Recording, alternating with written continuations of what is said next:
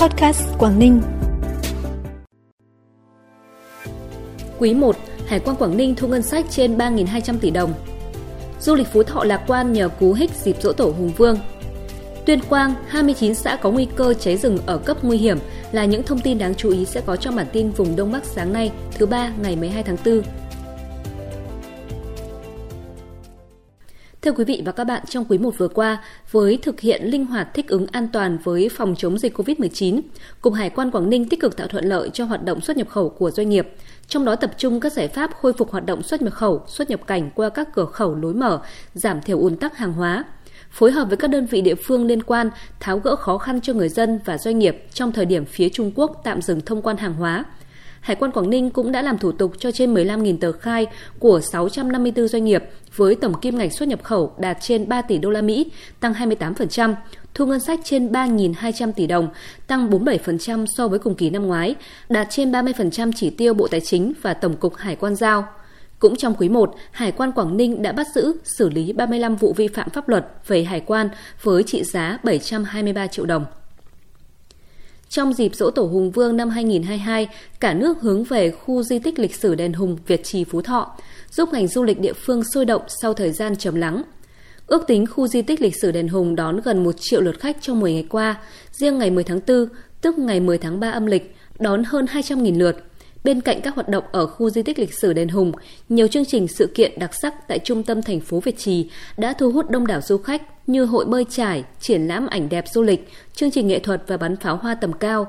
Theo thống kê của Ủy ban nhân dân thành phố Việt Trì, các khách sạn nhà nghỉ ở khu vực trung tâm thành phố hầu như kín phòng trong dịp dỗ tổ Hùng Vương năm nay. Những khách sạn nhà nghỉ xa trung tâm công suất đạt khoảng 50 đến 60%, ước tính gần 10.000 lượt khách đã lưu trú tại Việt Trì. Mùa du lịch Thái Nguyên năm nay có chủ đề Khám phá vùng đất huyền thoại, dự kiến được tổ chức từ ngày 23 đến ngày 24 tháng 4 tại thành phố Thái Nguyên, Trung tâm Thương mại và Du lịch Dũng Tân, thành phố Sông Công. Trong đó, lễ khai mạc mùa du lịch Thái Nguyên 2022 sẽ được tổ chức vào ngày 24 tháng 4 tại Trung tâm Thương mại và Du lịch Dũng Tân. Chương trình gồm nhiều hoạt động nổi bật như tham quan các khu điểm du lịch trên địa bàn, trưng bày quảng bá sản phẩm trà, sản phẩm du lịch, gặp mặt giao lưu với ban giám khảo, thí sinh tham gia cuộc thi Hoa hậu Thế giới Việt Nam 2022, biểu diễn nghệ thuật đường phố. Chỉ với những vật dụng thô sơ như ống nứa, sợi tơ mỏng hay sợi chỉ nhỏ, nhưng lại trở thành phương tiện giao lưu tình cảm khá hấp dẫn và thú vị. Đó là điệu hát ống của dân tộc Mông ở huyện Hoàng Su Phì, tỉnh Hà Giang – Cấu tạo của ống hát rất đơn giản, bao gồm hai ống mai hoặc ống vầu cắt ngắn khoảng 20 cm, đường kính 10 cm. Một đầu để hở, còn một đầu được bịt kín. Có một sợi chỉ lanh chạy xuyên qua hai ống hát để nối với nhau và có tác dụng truyền âm.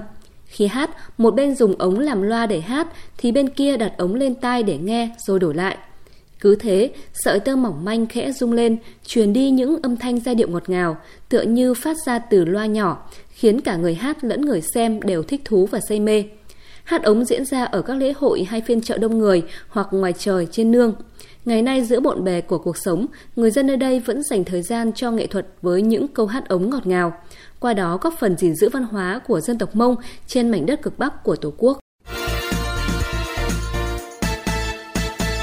Bản tin tiếp tục với những thông tin đáng chú ý khác. Chỉ còn hơn một tháng nữa là bước vào vụ thu hoạch vải thiều của tỉnh Bắc Giang. Năm nay thời tiết thuận lợi, các trà vải trên địa bàn tỉnh Bắc Giang sinh trưởng phát triển tốt. Đặc biệt Bắc Giang đã xây dựng mô hình phun thuốc bảo vệ thực vật, phòng trừ sâu bệnh, quy mô diện tích 200 ha bằng công nghệ máy bay không người lái tại huyện Lục Ngạn và Tân Yên, sản xuất sản phẩm vải thiều hữu cơ với diện tích 20 hectare các vườn vải tham gia mô hình vải thiều hữu cơ sẽ được lắp camera giám sát, nhật ký chăm sóc là nhật ký điện tử. Vải hữu cơ có nhiều ưu điểm vượt trội, không tồn dư hàm lượng thuốc bảo vệ thực vật trên sản phẩm, giúp cây sinh trưởng tốt hơn. Năm nay, sản lượng vải thiều toàn tỉnh Bắc Giang dự kiến đạt trên 160.000 tấn. Dự kiến vải thiều xuất khẩu sang thị trường Hoa Kỳ, Úc EU với 18 mã số vùng trồng, diện tích là 218 ha, sản lượng đạt 1.600 tấn. Thời gian thu hoạch vải thiều sớm dự kiến từ ngày 15 tháng 5, phải theo chính vụ thu hoạch từ ngày 10 tháng 6 đến ngày 30 tháng 7 thôn Lũng Mình, xã Lồng Phúc, huyện Ba Bể, tỉnh Bắc Cạn, nằm trên đỉnh núi cao, là nơi sinh sống của 40 hội đồng bào dân tộc Giao. Với khí hậu ôn hòa, quanh năm mát mẻ, nơi đây nổi tiếng với cây chè san tuyết cho sản phẩm chất lượng, hương vị thơm ngon đặc trưng. Búp và lá chè rất to, có màu xanh đậm, dưới lá chè có phủ một lớp lông tơ mịn trắng. Khi sao khô, búp chè có màu trắng bạc, pha nước sóng sánh vàng, đậm đà vị thơm đọng nơi đầu lưỡi. Người trồng chè san tuyết ở Lủng Mình, Bắc Cạn không sử dụng phân bón, thuốc hóa học trong quá trình trồng chăm sóc. Vì vậy chè nơi đây là sản phẩm sạch, an toàn với sức khỏe người tiêu dùng. Sản phẩm chè búp san tuyết hiện được bán với giá bình quân 200.000 đồng một kg. Từ ngày mai 13 tháng 4, các cơ sở giáo dục trên địa bàn thành phố Cao Bằng, tỉnh Cao Bằng tổ chức đón và dạy học trực tiếp tại trường cho trẻ mầm non, học sinh tiểu học và trung học cơ sở. Các cơ sở giáo dục triển khai thực hiện nghiêm túc các điều kiện đảm bảo an toàn phòng chống dịch và an toàn trường học khi học sinh trở lại trường học trực tiếp. Các cơ sở giáo dục mầm non, tiểu học tổ chức bữa ăn bán chú cho học sinh, giúp phụ huynh yên tâm khi cho học sinh mầm non và tiểu học đi học trực tiếp. Theo kết quả quan trắc của Tri Cục Kiểm lâm Tuyên Quang, toàn tỉnh hiện có 29 xã nguy cơ cháy rừng ở cấp 4 cấp nguy hiểm. Thời tiết hanh khô kéo dài, nguy cơ xảy ra cháy rừng rất lớn, tốc độ lan tràn lửa nhanh. Tri Cục Kiểm lâm Tuyên Quang đề nghị Ủy ban nhân dân các huyện thành phố tập trung chỉ đạo các đơn vị, chủ rừng chủ động giả soát các phương án phòng chống cháy rừng, xác định cụ thể những vùng trọng điểm có nguy cơ cháy rừng cao để bố trí nguồn nhân lực, vật lực sẵn sàng ngăn chặn và xử lý kịp thời các nguy cơ cháy rừng, hạn chế thấp nhất để xảy ra cháy rừng, kịp thời xử lý, không để cháy rừng lan rộng, tổ chức lực lượng ứng trực, bố trí lực lượng canh phòng, kiểm soát chặt chẽ người vào khu vực rừng có nguy cơ cháy cao, sẵn sàng phương châm 4 tại chỗ trong phòng chống cháy rừng. Thông tin từ Công an tỉnh Lạng Sơn cho biết, đội cảnh sát điều tra tội phạm về ma túy Công an thành phố đã tiến hành kiểm tra hành chính, phát hiện và bắt quả tang một đối tượng tàng trữ trái phép chất ma túy.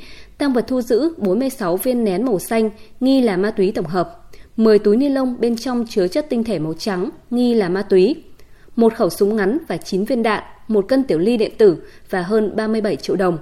Đối tượng khai nhận bản thân nghiện ma túy tổng hợp, nên mua số ma túy trên về để sử dụng và bán cho các người nghiện kiếm lời. Hiện vụ việc đang được công an thành phố Lạng Sơn tiếp tục điều tra, làm rõ để xử lý theo quy định của pháp luật. Phần cuối bản tin như thường lệ là thông tin thời tiết. Trong ngày làm việc đầu tiên sau kỳ nghỉ lễ Dỗ Tổ Hùng Vương, các tỉnh khu vực phía Đông Bắc Bộ sẽ có mưa rào và rông vài nơi. Riêng vùng núi và Trung Du ngày có mưa rào và rông rải rác, đêm và sáng sớm trời lạnh, gió đông nam cấp 2 cấp 3. Trong mưa rông có khả năng xảy ra lốc xét, mưa đá và gió giật mạnh. Nhiệt độ thấp nhất từ 20 đến 23 độ, vùng núi có nơi dưới 20 độ. Nhiệt độ cao nhất từ 26 đến 29 độ. Trân trọng cảm ơn quý vị và các bạn đã dành thời gian quan tâm. Xin kính chào tạm biệt và hẹn gặp lại.